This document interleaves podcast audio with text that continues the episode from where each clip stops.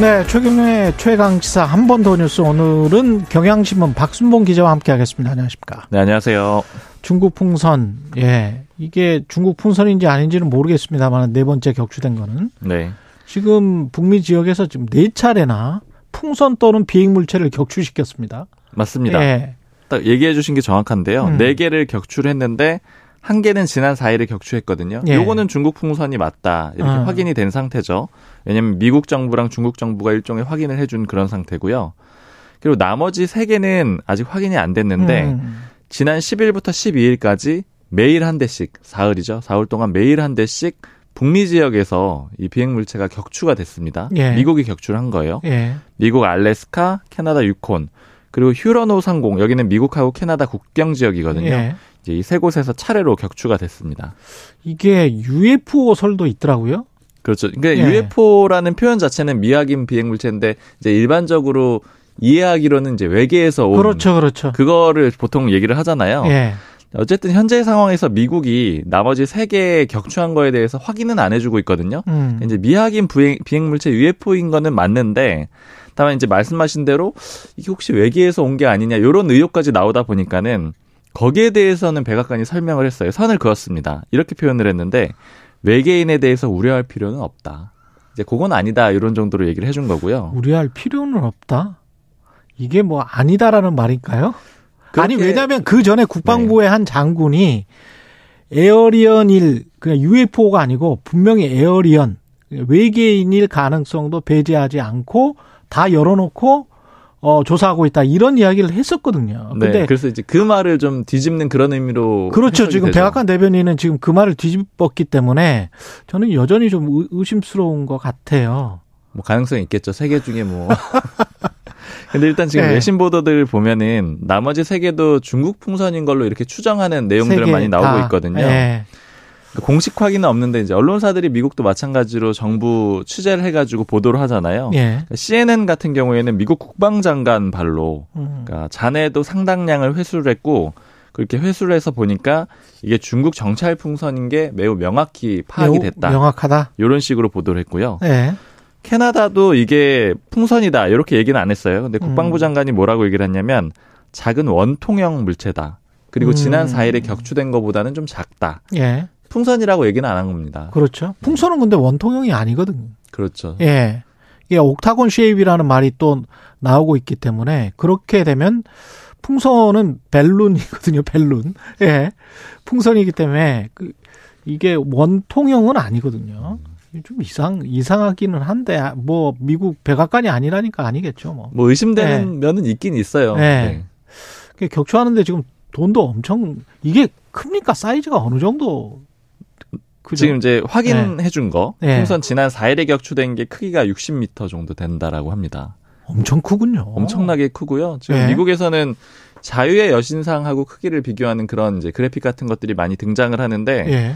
자유의 여신상 높이가 이제 지면부터 이 들고 있는 손 끝에 있는 거기까지 음. 93m거든요. 예. 굉장히 큰 크기라고 할 수가 있고요. 어지간한 빌딩 높이네. 크기가 맞습니다. 60m면 그죠? 엄청나게 크죠. 그리고 예. 사실 그래서 이제 대놓고 보여주려고 이랬던 게 아니냐 음. 이런 해석들도 나오고 있는 거고요. 예. 그리고 아까 이제 격추하는데 돈 얘기 잠깐 해주셨는데 이거 격추할 때 F-22 랩터 스텔스기를 썼거든요. 아. 이게 5세대 전투기고 뭐 현존 최강이다 이렇게 평가가 그렇죠. 되는 스텔스기인데 음. 뭐 2천억 원짜리기도 하고요. 쏜 미사일이 한 발당 5억씩 들어간다라고 합니다. 그- 그거 이제 4개 격추했으니까 예. 한 20억 정도 이상 들어간 거고요. 또 출동하는데도 또 돈이 들어가고요. 그렇죠. 그리고 잔해 처리할 때는 해군 특수 잠수부까지 투입을 했다라고 하거든요. 음. 미국이 상당히 많이 신경을 쓰고 있다라고 볼 수가 있습니다. 이게 중국 이 뭔가를 정찰 위성 정찰 풍선이든 뭔가를 보낸 거다. 이게 지금 미국의 의심이잖아요. 네. 예. 지난 4일에 격추할 때는 아예 미국이 이렇게 얘기를 했어요. 중국 인민해방군이 배후에 있다. 음. 즉 군사용 혹은 정찰용이라고 보고 있는 거고요. 그리고 지난 4일에 이 격추한 풍선을 수거해가지고 분석을 해보니까 여기 청- 통신정보 수집이 가능한 여러 가지 안테나 같은 것들이 달려 있었고 또 태양광판도 장착이 돼 있었다라 그래요. 이게 이제 전력을 확보해 가지고 계속 자체적으로 운행, 운행을 할 수 있도록 그렇게 돼 있는 구조라고도 얘기를 하고 있습니다. 중국은 지금 부인하고 있고 절대 정찰용이 아니다 이런 입장이고요. 본인들 관측용. 본인들 거는 맞다. 그 풍선은 본인들 거는 맞다는 거죠. 맞아요. 처음 건 네. 맞는데 근데 다만 더 구체적인 질문에 대해서는 답을 안 해요. 이게 그러면 음. 어느 회사에서 만든 거냐 뭐 이런 거에 대해서는 구체적으로 답은 안 하고 있습니다. 그렇군요. 그리고 우연히 네. 미국 연공이 들어갔다라는 거예요. 바람 때문에. 우연히 들어갔다. 네. 예. 그리고 이렇게 설명을 했는데도 미국이 과잉 대응해가지고 이제 자기네들 자산인데 이걸 격추를 했다. 음. 이렇게 좀 맞서고 있는 상황이었고, 근데 이제 다만 중국이 이렇게 설명을 하고는 있지만 음. 보통 기상 관측용 이 풍선은 한 6m 정도라고 하거든요. 예. 근데 이게 60m라고 하니까 어. 너무 크잖아요. 그렇죠. 그래서 이제 의심들을 하고 있는 거고 장비도 너무 잘 돼 있다라는 거죠.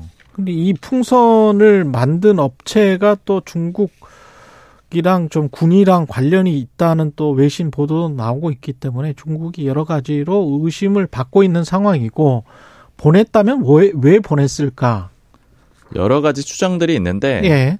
좀 재밌게 나온 내용을 하나 보면은 뉴욕 타임즈 보도를 보니까 이 풍선을 개발한 기업이 작년에 홈페이지에 글을 올린 게 하나 있어요. 글을 올린 게 뭐였냐면은 목표를 적어놨거든요. 예.